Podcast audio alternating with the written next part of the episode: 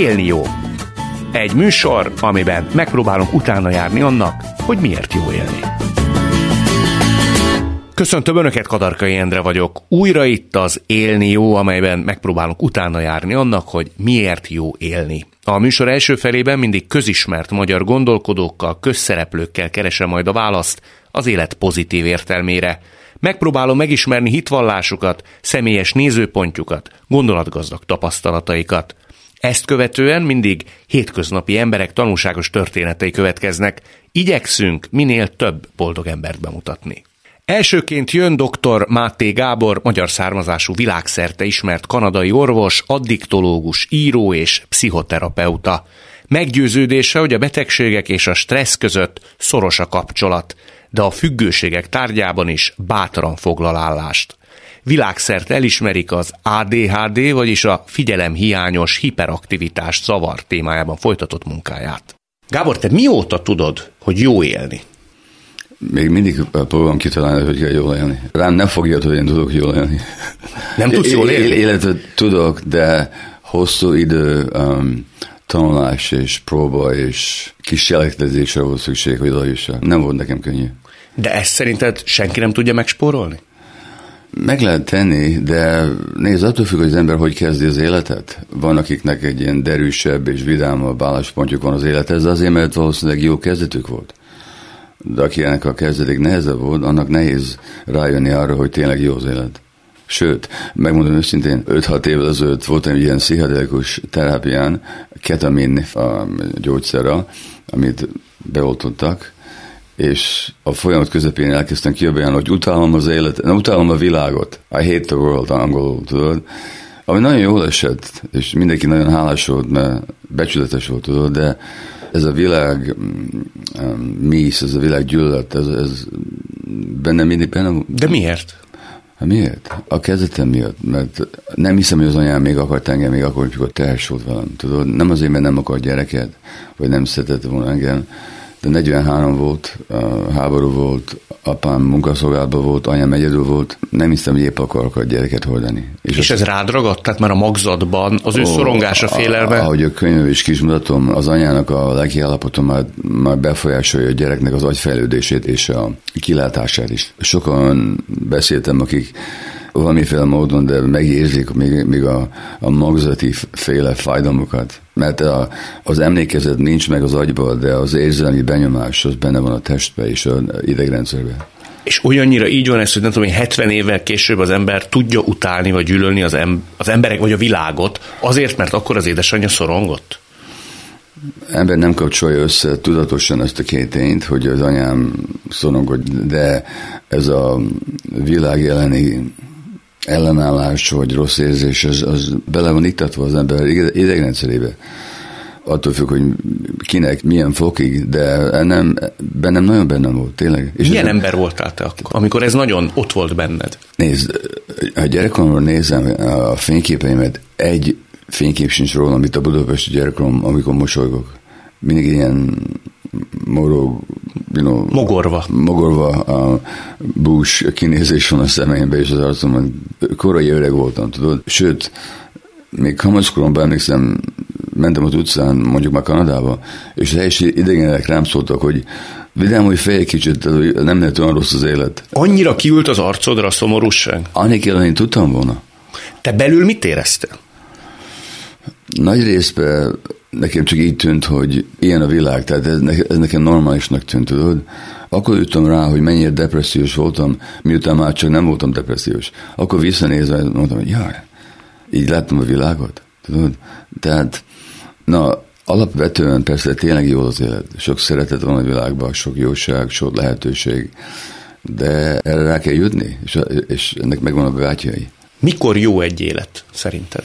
Ha az ember igazán szabad és a szabadságot többféle módon, módon értem, de főleg a belső szabadság, hogy a, le, legyen belső szorongás, hogy egy szabad, békés érzés legyen belül, amire nem mindenkinek könnyű oda jutni. De ha ez megvan, ez a fajta felszabadultság, ez a fajta szorongásmentesség, ja. akkor mi jön létre azzal szemben, mint amikor szorongás van? Akkor nem kell semminek létrejönnie, mert meg maga az a vidám, az az, az életöröm, ami az emberben természetesen megvan, akkor felszabadult. Tehát nem valami új lép fel, hanem ami ott, ott mindig ott volt, el volt nyomva. Például egy, egy egynapi csesemőt nem kell tanítani, hogy jó az élet. Hogyha egészséges az a kis baba, élvezi és teljesen éli az életet.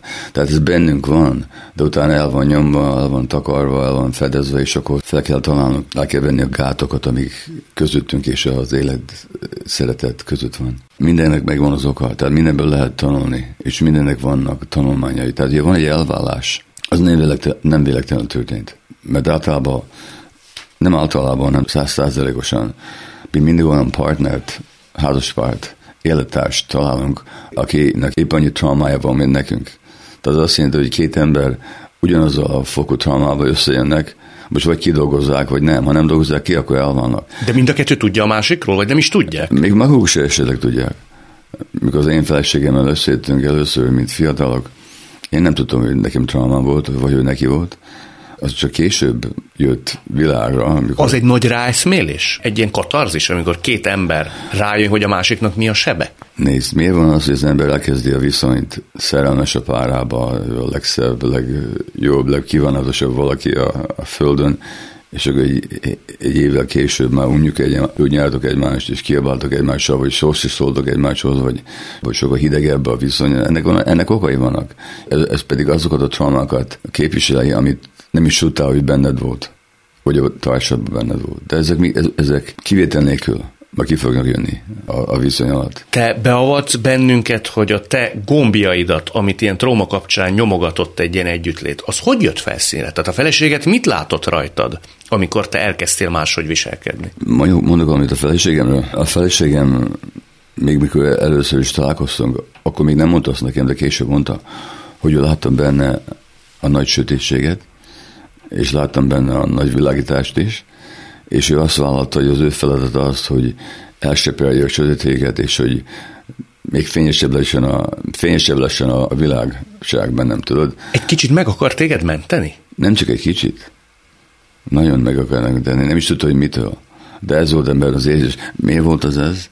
A feleségemmel mert én nagyon hasonlítottam az ő apjára, aki egy nagyon traumatizált valaki volt. Akkor még ezt nem tudhatta, de érezte, tudod. Tehát a feleségem tudatosan elvállalta azt a feladat, hogy engem majd meg fog menteni, ami egy nagyon hálátlan munka volt neki, meg, megmondom őszintén. Ha ő nem lenne, vagy nem vele találkozol, te ma nagyon másmilyen ember vagy? Igen. Ha csak nem találkoztam volna valaki éppen akkor ugyanolyan, mint ő, de az nagyon valószínűtlen. Ő neki nagyon komoly áldozatot kellett mutatnia a te irányodba és egyáltalán a világnak? Hogy te az legyél, aki vagy? Általában ezt a nők megteszik. Ők, ők nagyon feláldozzák a saját énjüket ahhoz, hogy a, a férfi támogassák, és hogy a férfivel összeéleszkedjenek. Tehát ez, ez, ez egy nagy árat fizetnek a nők, ezért betegebbek a nők, ezért van a nők között több autoimmun betegség például, több depresszió, több um, idegesség, több PTSD, mert nagyon feladják az ő, az ön ényüket, az igazi létüket, ahhoz, hogy a férfit anyálják tulajdonképpen. Feleségeddel is ez történt? Igen, amíg aztán állt azt, hogy elege volt belőle. Megkövetette, hogy most és nő, nőjek fel egy kicsit. Tudod. Ez hány éves korodban volt? Ez egy folyamat volt, még mindig folytatódik. De volt egy olyan korszak, amikor veszélybe került ez a ti nagy szövetségetek? Ja, ja, persze. A, mi viszonyunknak az egyik ereje mindig az volt, hogy becsületesen beszéltünk egymással. Tehát, hogyha egyikünk hívta a másikat, akkor a másik válaszolt. Tehát nem, nem sokat menekéltünk az igazságtól.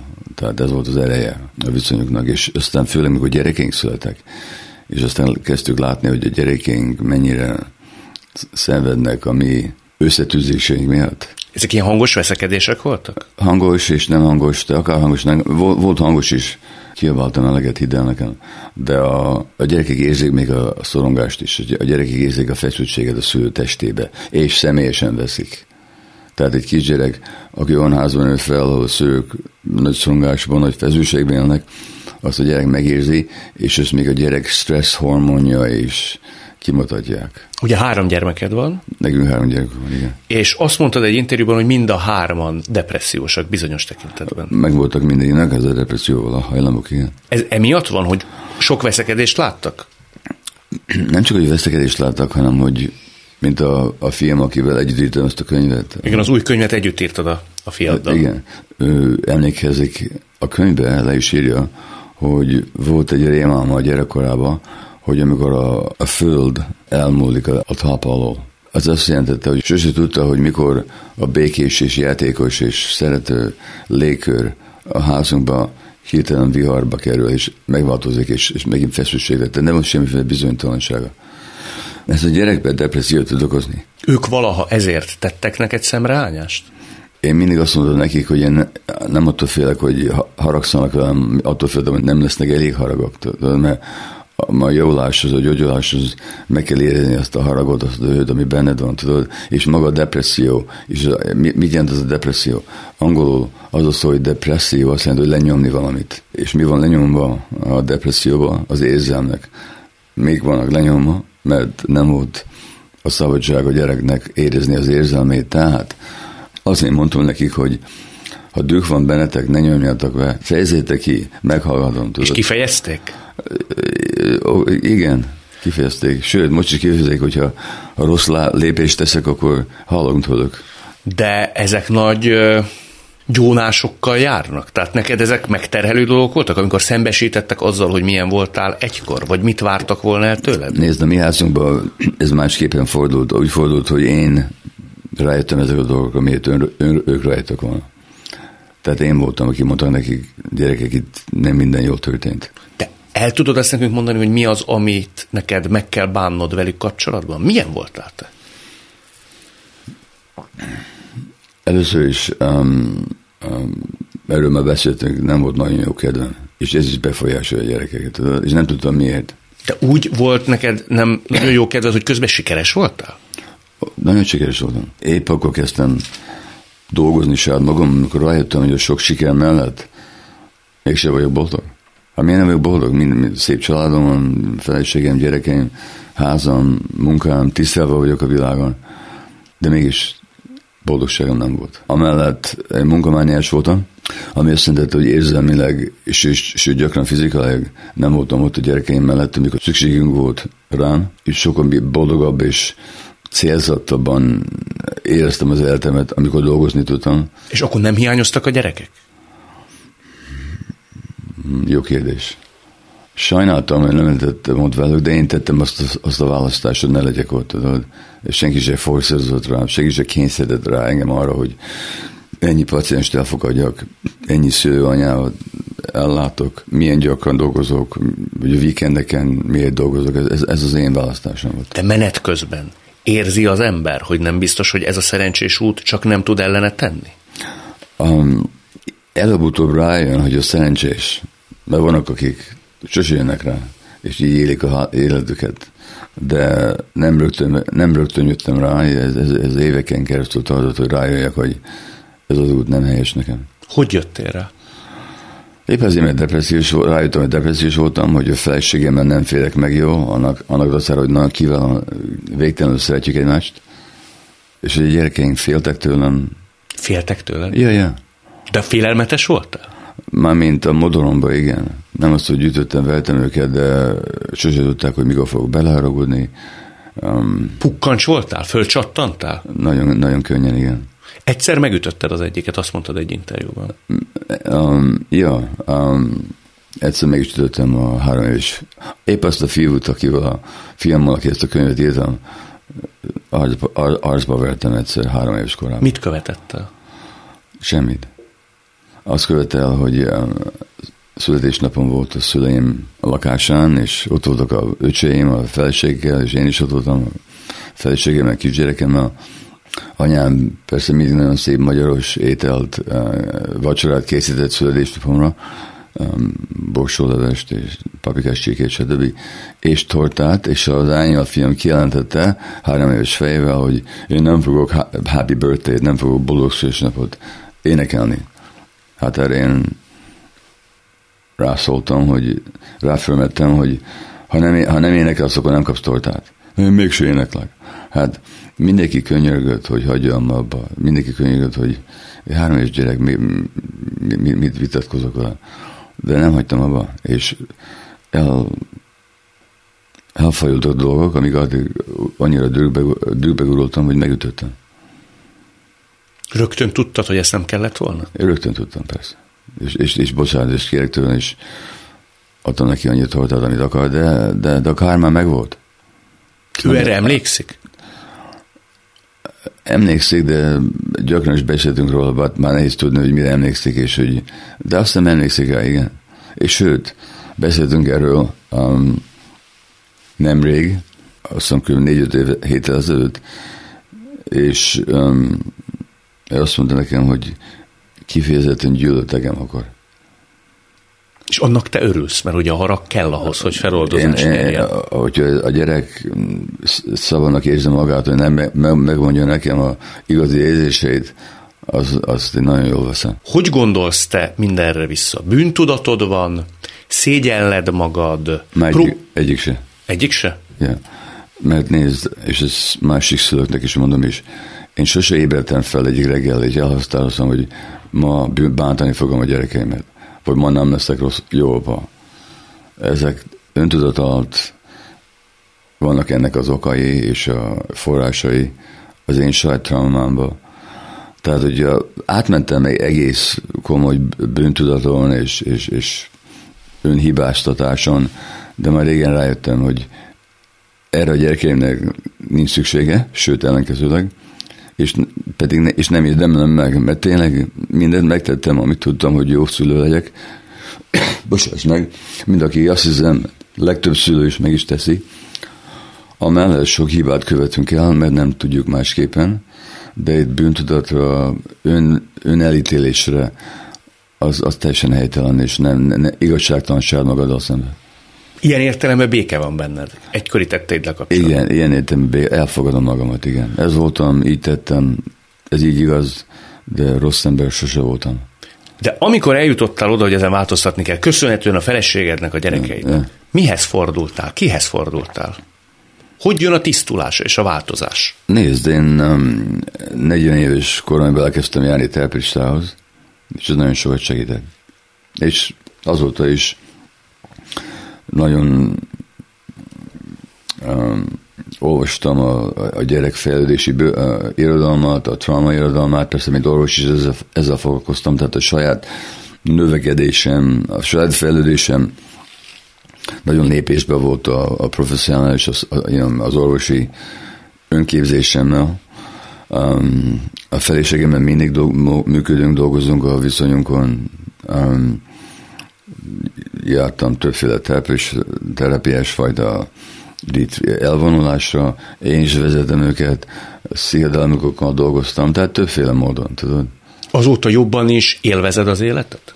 Sokkal jobban. Megmondom őszintén, most 78 éves koromban jobban élvezem az életet, mint akármikor. Ahogy telik az idő, egyre jobban élvezed? Eddig még igen, szerencsére még egészséges is vagyok, tudom, majd meglátjuk, hogy mi lesz, hogyha a test kicsit kicsit, egy kicsit lebukni, de majd meglátjuk. Eddig most az élet tényleg jobb, és szélesebb, és mélyebb, és kielégítőbb, mint valaha tapasztaltam volna. Neked mik a hétköznapi örömeid?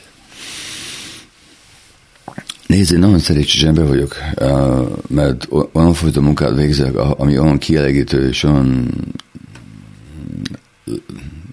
a lelket annyira tápolja azt a munkát, amit én teszek, és az emberek olyan hálásak, olyan sok szeretet és, és örömöt és, és hálát kapok világszerte, tudod. Um, egy gyönyörű házasságban vagyok a feleségem, és összeszedtük egymást több, mint most, tudod. Jobban, mint most. Igen. Jobban, mint most, igen. A gyerekeim, jobb viszonyban vagyok, jó barátaim vannak, szeretem az úszást, a biciklizést, a zenét, az olvasást, a természetet, tehát az utazást, Hát, nagyon szerencsés valaki vagyok. De szerencse, Gábor. Szerencse is. Meg, nézd, meg is dolgoztam érte, tudod, de még az is szerencsés, hogy bennem volt az erő, vagy a tehetség, vagy a, az öntudat valahogy, hogy ezt a munkát megtegyem. Tehát ilyen szerencsésnek állítanám magamat. Illetve legalábbis nagyon hálásnak. Kinek vagy hálás mindezért? Már nézd az életnek. Az életnek? Ja, ja, ja. Van, van egy gyönyörű um, a, a spanyol dal, a, ami Perúból ered, az a címe, hogy Gracias a la vida, uh, köszönet az életnek. És, és gyakran játszom ezt a dalt. Ezt hallgatod? Ja. Egy, egyébként tudod, milyen érdekes? Az a nő, ezt a dalt írta, a gyönyörű dal, öngyilkos lett. Aki ezt írta. Ja, És ja. ebben látsz bármilyen összefüggést? Láttam az, é- az életnek a, a komplikációit, és hogy két részünk van, legalábbis két oldal van az életnek, van a sötét, van a világos, és sose tudjuk, hogy mi hol fogunk kiukadni. Hát ahhoz kell egy ilyen társ, mint a feleséget, hogy a világos jöjjön felszínre. Többek között, és benső kívánság is, hogy az ember kutatja az igazságot, kutatja a, a saját igazságát, ne tagadja a valóságot saját magának, vállalja el, ahol hibát követett, tanuljon tőle. Az a fontos, hogy az ember mindig tanuljon. Végig tanulni kell. A saját hibánkból, vagy a mások hibáiból? Mi- Mindenki hibá, hibából, a bal, bal szerencséből, akár, akármiből, a jó szerencséből, a sikerből, de mindenből tanulni lehet. Te miből tanultad a legtöbbet? A sikerekből, vagy a kudarcokból? Ó, kifejezetten a, abból tanultam legtöbbet, a- ahol nehéznek találtam az életet, ahol, ne, ahol nehézkedtem, ahol kudarcot, kudarcba is fulladt, tam, ahol, ahol elbukott, elbuktam, abból sokat tanultam, igen. Rögtön, vagy az ember később jön rá arra, hogy mit kellett volna máshogy csinálni? Bár olyan okos lennék. ne, nem rögtön, csak visszanézve az ember meglátja a, a, a tanulságokat. De, de legalább szerencsés voltam abban, hogy képes voltam, és halandó voltam, és érdeklődött, hogy ja, mi történt itt? Ha ez nem ment jól, mi volt en- ebben az én szerepem, tudod? Nem csak miért történt hozzám ez a borzalmam, hanem hogy mi volt olyan szerencsétlen, hanem mi volt bennem, amíg ezt kiválta ezt a krízist, vagy okozta ezt a kudarcot. Te rájöttél arra, hogy voltak éppen mi az élet értelme? Azt hiszem, mert mindenkinek saját magának rá kell jönni, tudod, és ez szavakba um, nagyon nehéz ki is fejezni, de szerintem, hogyha rágondolkozok, legyünk önmagunk, le, le, legyünk azok, akik vagyunk.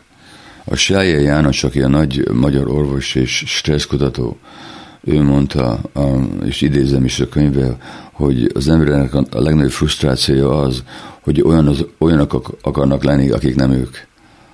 Tehát hamisak vagyunk saját magunkhoz. Tehát, tehát az autentikus lényünket kell keresni és, és, és kifejezni. Még magunkkal szemben sem viselkedünk úgy, ahogy kellene? Tehát magunknak is hazudunk? Ó, főleg magunknak hazudunk. Emberek főleg saját magunknak hazudnak. Hogy lehet lebuktatni saját magam, saját magam előtt? Mert hogy az ember rájön, hogy egyre gyakrabban és sokszor elbukik az ember, be, belegátlik valamivel, val- val- valami nem megy jó. Meg kell kérdezni, hogy miről van itt szó. Hm. És amint mondtam az előtt, vagy azt állítjuk, hogy mi is áldozatok vagyunk, az élet áldozatai vagyunk, és mindenki másnak a hibája. Vagy pedig rájövünk, hogy az igazságot ság magunkba kell keresni. Ezért mondta a Szokratész 2400 évvel ezelőtt, hogy az az élet, amint is megvizsgálva, az önvizsgálat nélkül nem érdemes az élet. Egyre kérlek még téged, hogyha behunja az ember a szemét, nem tudom, föl tudja-e idézni élete legboldogabb pillanatát. Mégiscsak az a műsor címe, hogy élni jó. Yeah. Arra lennék kíváncsi, melyik volt az a pillanatod, bármi lehet, gyerekszületéstől, első könyvsiker, de a legbanálisabb dolog is, egy nap felkelte egy lányjal, bármi, amikor azt mondtad magadnak, na ezért érdemes volt. Ja, én három ilyen esetet tudok mondani, hogy akarod. Egyik a legidősebb fiam megszületése. Abban a pillanatban egy végtelen örömöt és boldogságot tapasztaltam. Könyvbe, könyvbe is lábaltak a szemeim.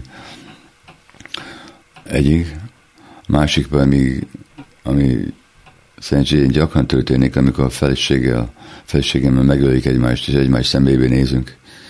És akkor a, azt a szeretet, amit érzünk, az nem csak rólunk van szó, az a világ szeretet sugárzik rajtunk keresztül, tudod, ezt is nagyon érzem, és nagyon értékelem. A harmadik pedig le is írom a könyvbe, amikor Peruban voltam egy ilyen ayahuasca um, növényfajta szertartással, ilyen benszülött, amazoni benszülött sámanokkal, akik nagyon keményen dolgoztam rajtam, és a, a legutolsó szertartás után, sok munka után egyszerűen elhanyítottam ott, a, ott az ágyon, és egy ilyen látás féle jött hozzám, látmány, vision, és látomás. Látomás, köszönöm, és a vége az volt, hogy egy kék egen, ilyen felhős betűkkel az volt kírva magyarul, hogy boldog. Hm. Nem angolul, banyajó. Na most az, az, az, az volt ebben furcsa, ez, ez három és fél éve volt. Ebben ebbe, ebbe az volt furcsa, hogy én általában angolul gondolkodik, és angolul is álmodok. De ez a szó, boldog a kék égbe, magyar betűkben jelent meg, boldog, és én rájöttem arra, hogy ez miről szó, ez azt jelenti, hogy nem számít, hogy mi történt hozzám gyerekkoromban, vagy de a boldogságnak a lehetőségét nem lett senkitől elrabolni soha. És az enyém is, nekem is megjött, és visszajött. Annak dacára, hogy milyen sok balhén átmentem a világon, tudod, boldogság még mindig ott volt. Nagyon szépen köszönöm, maradjon ez így sokáig. Én is köszönöm.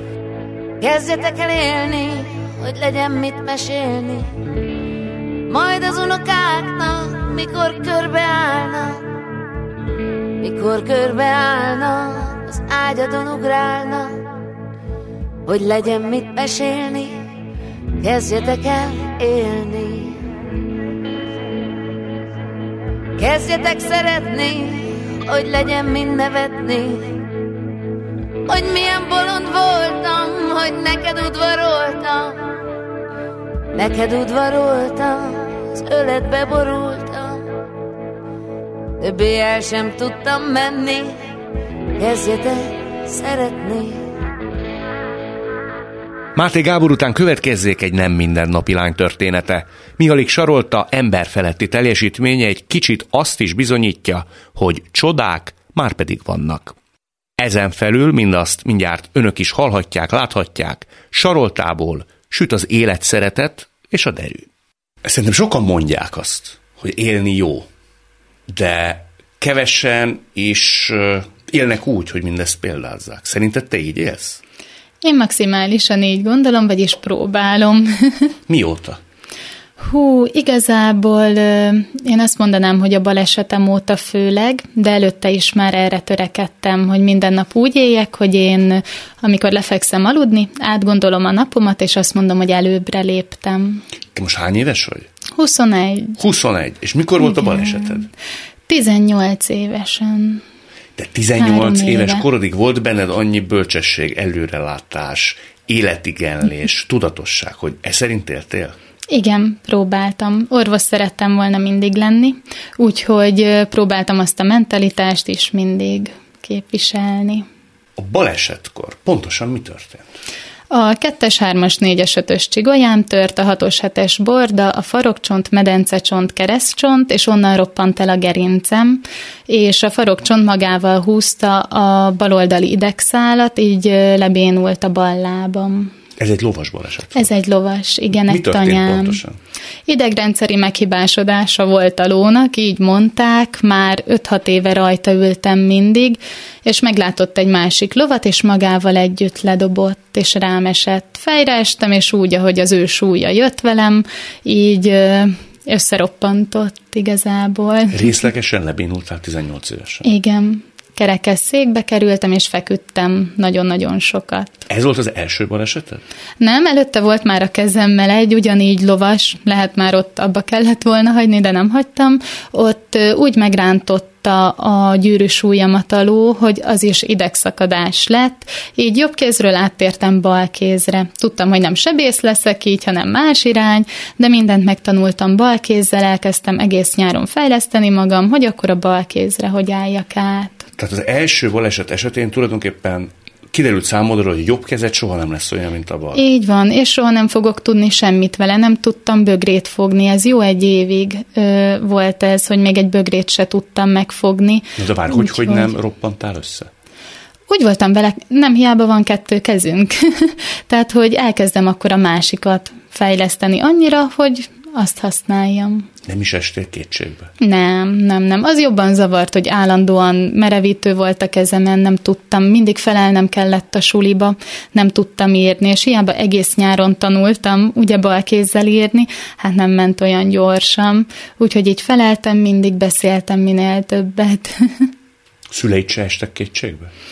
Ő, ők jobban, ők azért jobban tartották magukat, hogy mi lesz így, mert hogy hát jó fiatal vagyok, és akkor, hogy igenis próbáljam elő, erőltetni, de hát nem észrevették, hogy ez nem, de mondtam, hogy semmi probléma nincs, hogy nyugodjanak meg. Mindig nyugtattam őket. De tulajdonképpen magad is kellett nyugtatni, vagy tényleg ez volt a természetes hozzáállás? Ez természetes volt. Tehát amilyen természetesen jobb kézzel írtam, úgy gondoltam, hogy megtanulok ballal írni. A nulláról, mert A vagy nulláról, előtte... igen. És ez igen, most hogy igen. megy? Most teljesen kétkezes vagyok, de inkább a bal. Tehát, hogyha valamit ö, kell csinálnom, valóban megfogni, akkor a balt használom. Ballal írok többet, ha labdát pattogtatok a bal kézzel. Úgyhogy áttértem, teljesen áttértem. Milyen hosszú munka előzte meg mindezt, hogy teljes értékűen tudj balkézzel Hú, létezni? hát majd két év. Két év mondjuk minden Két nap kellett év, járni? Minden nap. Minden nap? Így van. Igen, Egyszer sem mondtad azt magadnak, hogy miért alakult ez így? Sokat gondolkoztam rajta. Ö, igazából úgy voltam vele, hogy saját magamra volt időm, és ez is így visszaigazolt, hogy hát ki gondolta volna, hogy egyszer nekem rá kell arra térni, hogy a balkézzel írás alkalmazása. De hogy és nem utána- haragudtál a sorsra, a lóra, magadra. Jaj, nem. Nagyon, sőt, hálás is voltam, mert így saját magamat kezdtem el fejleszteni vele. És igenis megmutattam a szüleimnek is, hogy ők bármit mondtak, megcsináltam, nem makadság, hanem ö, ilyen pozitív visszaigazolás saját magamnak. Emlékszel arra, amikor megmutattad, hogy immár így tudsz balkézzel írni, és balkézzel bármit csinálni? Persze, mindig írtam, és mutattam nekik a füzetet. Vettem egy elsős füzetet, hogy tényleg meglegyen a mérete is a betűknek, ne legyen kancsal. Úgyhogy nagyon sok gyakorlás. És mond, ez óvatosságra téged nem intett? Ez a baleset? De, nagyon, mert tudom, hogy előtte azért nagyon vakmerő voltam. Tehát bármi volt, az biztos, hogy én jelentkeztem, én mentem, nem felelősségteljesen éltem az életemet, de azért mégis felelőtlenül. Tehát, hogy úgy bele tudtam ugrani a dolgokba, hogy nem gondoltam át eléggé. De mégis folytattad ugyanúgy a lovaglást, tehát nem kezdtél el gondolkodni rajta, hogy Ó, hát nem, minden nem magyaráztam, ugye, hogy miért, hogy akkor ez csak ilyen ideiglenes volt, bármi történt, de ugyanúgy lovagoltam egy kézzel. Itt, ami, tegyük hozzá, nem akármi, ugye? Tehát ehhez kétkezes igen, ez teljesen optimális. kétkezes, igen, igen, de ugyanúgy felszállni a lóra, mindent megcsináltam úgy, hogy a jobb kezem merevítővel felkötve, és akkor bal kézzel megtanultam irányítani. Miért csináltad szerinted? Hú, imádtam a lovaglást, imádtam a lóval lenni, és nem szerettem volna magamnak se bevallani, hogy nekem itt vége kéne legyen. És rájöttem, hogy tudok ugyanúgy mindent. Tehát, hogy elvettem ugye magamtól a jobb kezem, de mégis ott volt a bal. Úgyhogy így teljesen természetesen ment utána minden. A második baleset, ilyen értelemben, ami három évvel ezelőtt Igen, volt, az igen, ugye igen. még nagyobb felkiáltó jel lett. Igen, ö, hát igen, az nagyon. Ott ö, egy teljes ájt kaptam, mert hát ugye... Állj, tehát, hogy állj meg. Igen, igen, igen, hogy itt az idő, hogy meg kell állnom, hogy én bármit szeretnék felülírni a törvényeket, úgymond nem tudtam. Ugye hát itt nem volt lehetőségem, hogy akkor felállok, elindulok, elmegyek, mert nem is tudtam. Mindenhez segítség kellett volna. Úgyhogy hát ott egy óriási szünet volt, meg átgondolás. Az orvosok mit mondtak? Hogy lehetetlen, hogy újra menjek, vagy járjak, de még az is, hogy kerekesszékből kiszálljak. Ezt mondták az orvosok. Igen. Tehát tulajdonképpen Igen, a te igen. lehetséges mozgásodról teljesen nem mondtak. Teljesen megvonták a kezeléseket is, mert hogy orvosilag ö, nem lehetett ezt gyógyítani. Mondták, hogy mivel ideg szakadt, ez, ezen nincs mit tenni. Te miért nem hitted ezt el? Hát úgy voltam vele, őszintén elmondom, hogy ha valaki tud pánikbeteg lenni és beképzelni dolgokat, akkor én is be tudom azt képzelni, hogy érzem újra a lábam, és tudok újra menni. Te már a lábad se érezted? Nem, Semmit. Úgy jöttünk rá, hogy nem érzek egyáltalán a bal lábamba, hogy a nővérem megcsikiszte a talpamat, és én nagyon csikis vagyok, és nem éreztem, meg sem mozdultam. És akkor néztek, és szólt anyukámnak, anyukám meg így nekem. Nem mondd, hogy akkor nem volt egy nagy törésed.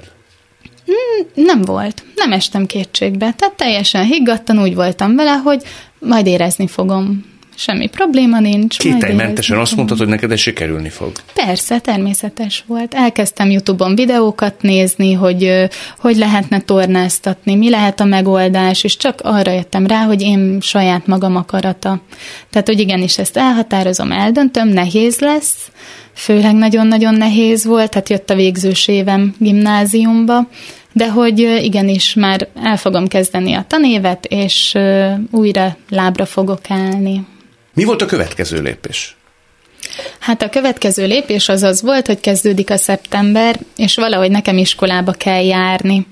Hát a szüleim mondták, hogy ők nem tudják megoldani, gyömrön lakok, az Pesttől 20 kilométer, de hogy nem tudják megoldani, hogy minden reggel és délután jöjjenek értem, úgyhogy így vagy magántanuló leszek, vagy nem kezdek. Olyan nagy sérülésem volt, hogy azt is elfelejtettem, ha valamit mondtam. Úgyhogy így fél óránként mindig ö, ismételtem magam, elkezdtem beszélni, aztán elfelejtettem, mit mondtam.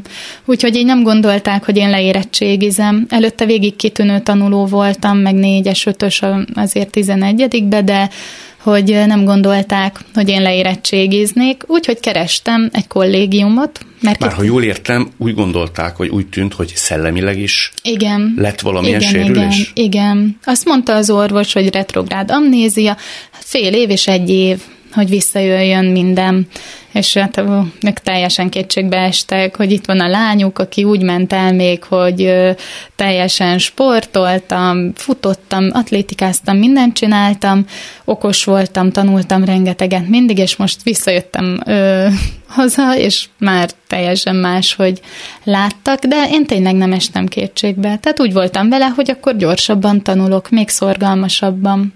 És elmentél egy nevelőiskolába, ugye? Egy nevelő kollégiumba, nevelő kollégiumba. igen. Igen, igen. Ahol magadra voltál utalva. Teljesen. A szüleid nem mondták azt, hogy hát ez hogy? De, de mondták, hogy, hogy nem, hogy szó se lehet róla, hogy otthon se tudjuk megoldani azt, hogy hogy eszem, iszom, ha mosdóba kell menni, hogy egy kollégiumba az, hogy most elmenjek úgy, hogy három hónapot előtte végig feküdtem, hogy ez kivitelezhetetlen. De mondtam nekik, hogy ha nem engednek, elmegyek magam, hogy 18-at már betöltöttem, megoldom. De te mibe bíztál? A te képességedbe, akaraterődbe? A képességeimbe, meg hogy mennyire szeretném. Tehát én abban nagyon-nagyon hiszek, ha valamit szeretnénk, akarunk, azt meg tudjuk valósítani. Összepakoltam és mondtam a szüleimnek, hogy vigyenek fel, hogy akkor én beköltözöm. Mennyire voltál ilyen értelemben magadra utalva? Tehát nem tudom, egy pohár vizet te magadnak kellett kiönteni? Igazából itt már kettő nagy mankóval, hónaj mankóval felálltam, de hát olyan lassan tudtam menni, és annyira fájt minden, hogy, hogy hát mire megtettem három méter, 10-15 perc eltelt, de az a minimum volt. Úgyhogy így eléggé segítség kellett, de tudtam azt, hogy itt legalább még jobban fogok tudni fejlődni, és Tehát, gyógyulni. inspirált és motivált. Persze, igen. Hogy itt nem lesz az, hogy biztos a szüleim is nagyon aranyosak, kedvesek voltak, hogy hoztak mindent, de mondtam, hogy ez nem feltétlen jó, mert akkor saját magam nem szeretnék még többet menni, még többet erősödni. Mennyivel később tudtad azt, hogy ezt megcsináltad, és teljes értékűen tudsz menni? Hát most Három évnek kellett Igen. Ma már igen, nem venni észre a mozgásodon. Én néha érzem, vagy például, hogyha, mert most már sportagozatra is járok, tehát hogyha úgy van, hogy ugranom kell, vagy valami, akkor ha bal lábamra érkezek, az tudom, hogy nem egy jó pont, de egyébként szinte mindent. És mit mondtak az orvosok, amikor először szembesültek azzal, hogy te jössz-mész? Nagyon meglepődtek, el se szerette volna hinni a doktor úr, és mondtam neki, hát igazából ilyen csapat volt, aki foglalkozott velem, akik így lemondtak rólam, hogy mondták, hogy lehetetlen, és pszichológus tudtak volna felajánlani. Így visszamentem, és mutattam nekik, hogy igazából, hogy nem kell semmi, hogy tudok menni, hogy megvan minden, és hogy tudják azt, hogy attól még, hogy megvolt a diagnózis, az csak egy papírra leírt valami szöveg, és hogy nem a szemét nézték, és hogy a jövőben én szívből kívánom nekik, hogyha jön hozzájuk egy újabb hasonló eset, vagy bármilyen eset, hogy azt nézik, hogy az ember saját maga, hogy meg tudja csinálni, és lehetőséget adni neki, mert tőlem azt is elvették igazából. Hogy egyáltalán magadnak bebizonyíthass. Igen, igen, igen. Ez Tehát rosszul esett? Nagyon rosszul, mert én pont azért szerettem volna orvos lenni, hogy minden beteg mellett teljes szívvel, lélekkel, és hogy bíztatni, hogy meg tudja csinálni, és hogy annyi minden az akarattól függ. Nagyon sok minden, de nem minden. Tehát azt is el tudod fogadni, hogy Persze, emberek hiába is. tesznek bele ugyanennyi szívóságot és állatosságot, mint te, nekik mégsem biztos, hogy sikerül, sőt. Igen, akkor meg ö, azzal kell tudni megtanulni együtt élni. Neked ment volna? Ment, most is megy. Például imádok gokártozni, nagyon-nagyon szeretek bobozni, mindenféle ilyen extrém dolgokat, jégkorizni, görkorizni, de azt nem csinálhatom, mire, mivel a farokcsont az nyíltan még mindig kint van a törés miatt. És tudom, ha arra ráesnék, akkor lebénulnék nyaktól lefele. Jó, csak más, amikor ilyesfajta kompromisszumokat kell kötni, és van, aki mondjuk... Aki teljesen. Teljesen. Tehát arra voltam kíváncsi, hogy azzal például tudtál volna te Persze, nekik meg boldoggá tenni az életüket, és megmutatni azt, hogy így is lehet olyanokkal összehozni, és hogy nincsenek egyedül. Tehát inkább az, hogy én úgy éreztem, hogy teljesen magamra hagytak, mellettük meg ott lehetett lenni, vagy még több alternatív dolgot mutatni nekik, hogy hova tud menni, miket tud csinálni, ne ilyen elveszve érezze magát. Te el tudod képzelni azt a szituációt, amikor te teljesen hitehagyott vagy? Hmm, igazából nem. Nem? Nem. Valamibe biztos kapaszkodnék mindig. Tehát, hogy én annyira bízom mindenbe, hogy meg tudjuk csinálni. De magadba bízol? Az emberi teljesítőképességbe bízol? Valami felettes dologba bízol? Magamba. Tényleg saját magamba. És ezt mondd meg nekem, hogy mit táplálja. Hú. Igazából a tapasztalatok. Tehát, hogy egy pici apróságból is, ha kiindulok, és tudom, hogy meg tudom csinálni, és nem esek kétségbe. Tehát inkább az, hogy nem engedem saját magamnak, hogy kétségbe essek, hanem mindent higgadtan leülni és átgondolni. Neked olyan a családod, akik így erre próbáltak téged mindig terelni, nem szabad föladni a dolgokat, kitartónak kell lenni, kislányom, mert engem azért úgy meglep, hogy valaki 18-20-21 évesen ilyen elszántsággal, munkabírással és lankadatlansággal képes menni az életben. Hú, igazából ők nem olyanok. Négyen vagyunk lányok, tesók, de teljesen különbözőek. Sportolni senki nem sportolt. Ők féltettek mindentől is utána, hogy nehogy történjen még egyszer valami, vagy ennél rosszabb. Igazából mondtam, hogy rosszabb szinte nem is lehetne. Jó, te, hát lehetett volna, de... Te majdnem, hogy megerősödve jöttél ki belőle. Igen, én teljesen. Az életet nem óvatosabban próbálod élvezni azóta? Hú, az az igazság, hogy felelősség teljesebben, inkább úgy mondom, most is felülök lóra, de csak egy évben egyszer, amikor a balesetem volt. Aznap? Aznap. De Minden miért? évben azóta is volt, hogy kettő mankóval, de azért is felszenvedtem magam. De miért? Mert az nekem úgy érzem, hogy kell, olyan befejezetlen. Arra sem emlékeztem, hogy balesetem volt. Semmire, úgyhogy nem is tudtam az egészről. Nem ráz meg? Évről évre? Jaj, nem. Egyre jobban szeretem, úgy imádok oda visszamenni, ugyanarra a helyre, ugyanúgy felülök, és ugyanott végig megyek. És akkor végig gondolom, hogy valamiért ennek így kellett lennie, de hálás vagyok neki nagyon. Miért? Mert hogyha nincs a balesetem, eszem ágába sincs elmenni nevelő kollégiumba, ami nekem nagyon-nagyon sokat segített, mert így kezdtem el jobban a házi munka, a főzés, a takarítás, a mindent, hogy a női szerep igazából megtanított mindenre. És hogyha nincs a baleset, akkor maradok otthon, és biztos, hogy elkényelmesedek. Mert én elkényeztetett gyerek voltam. Igen, igen, igen. Kicsit ilyen kis királylány? Persze, nagyon, de szó szerint a szobám is, az egy, egy az egyben ilyen hercegnő szoba volt, tehát mindig. És ez mindig hozott le egy kicsit a való életben, úgy érzed? Igen, teljesen. Tehát tudom, hogy nem éltem jól feltétlen az életemet, mert hiába mindig ott voltam, amikor valakinek segítenie kellett, de nem mentem volna el jó irányba. Most meg nagyon szeretem, mindenemet imádom igazából, amivel foglalkozom, amerre elmentem. Mi lennél te ma? Azt mondod, nem jó irányba mentél volna.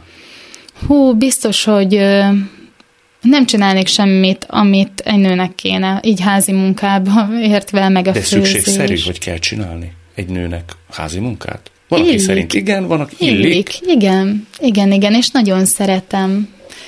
Úgyhogy nagyon szeretek takarítani, imádok, nagyon megkedveltem. Előtte ugye csak így nem, nem, kész, nem. Lehet, hogy felszínesebb életet élnél, oda akarsz kiukadni? Igen, ez így van. Sokkal felszínesebbet.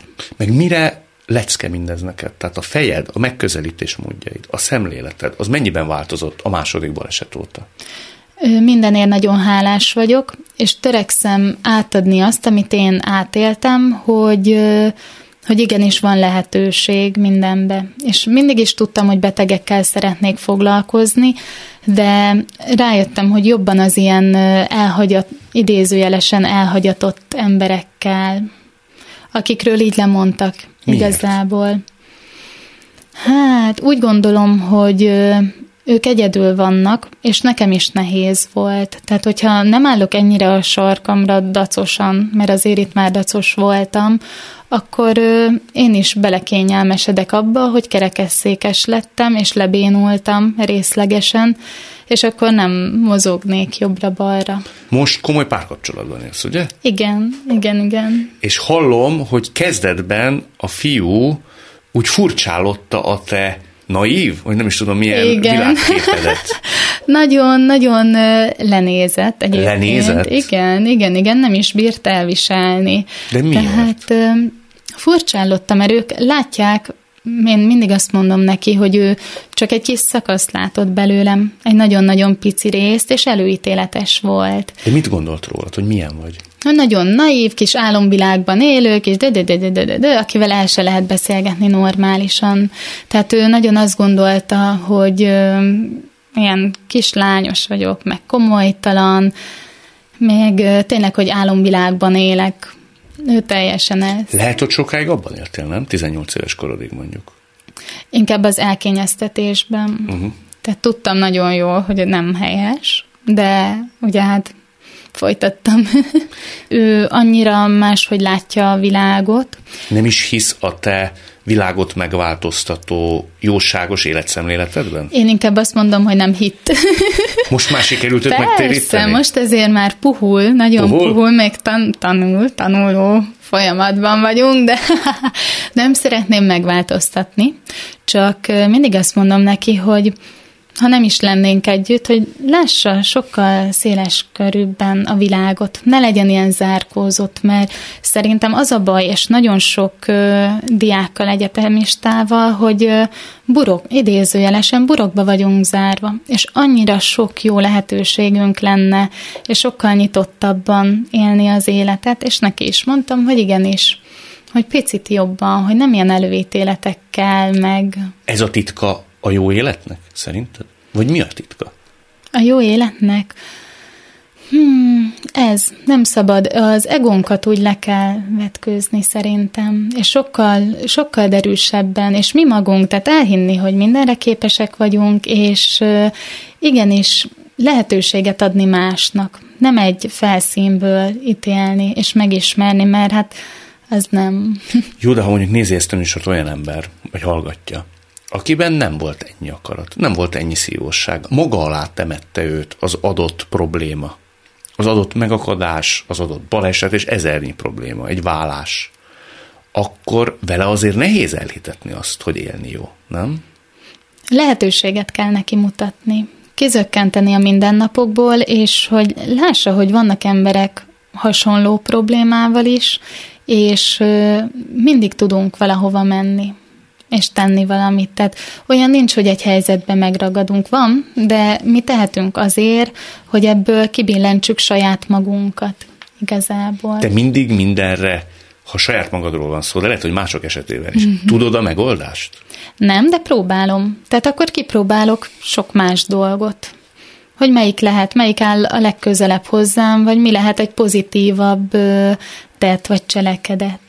De amikor mondjuk, nem tudom, veled előfordul ilyen magad alatt vagy, Igen. akkor azt hogy rángatod ki magad? És hiteted el magaddal, hogy ez a világok legjobbika? Tudom, hogy időszakos. Hogy most valamiért igenis picit morcosabb vagyok, nyűgösebb és szomorúbb, de tudom, hogy ez időszakos, és meg fog változni. Mond, nem tudom, ezen gondolkodtál-e? Igen. Hogy szerinted mi vagyunk furán bekötve, tehát a rajtad kívül álló emberek, hogy egész egyszerűen belőlünk, vagy az emberek többségéből ez a képesség hiányzik, vagy te vagy ilyen értelemben rendhagyó? Lehet rendhagyóbb vagyok, de szerintem csak azért, mert benne voltam már ilyen helyzetekben. Tehát nekem is igazából az adott helyzetek segítettek kimozdulni így a komfortból. És annyira nem is érzed magad rendhagyónak, ha jól sejtem. Nem, egyáltalán nem. Majdnem, hogy azt gondolod, hogy nekünk kellene egy kicsit hasonlóképpen gondolkodni, mert csak rajtunk múlik. Igen, igen, igen. És tenni, mindenért tenni. Te tulajdonképpen hiszel a csodákba. Igen, igen, igen, igen. Hát akkor maradjunk ebben. Köszönöm. Nagyon szépen köszönöm. Nagyon köszönöm. Nem tudom, hogy mindenki képes lehet-e saroltáihoz hasonló teljesítményre, élni akarásra, félek, hogy talán nem. De számomra mindkét beszélgetés azt példázza, hogy megéri megpróbálni. Mert élni jó.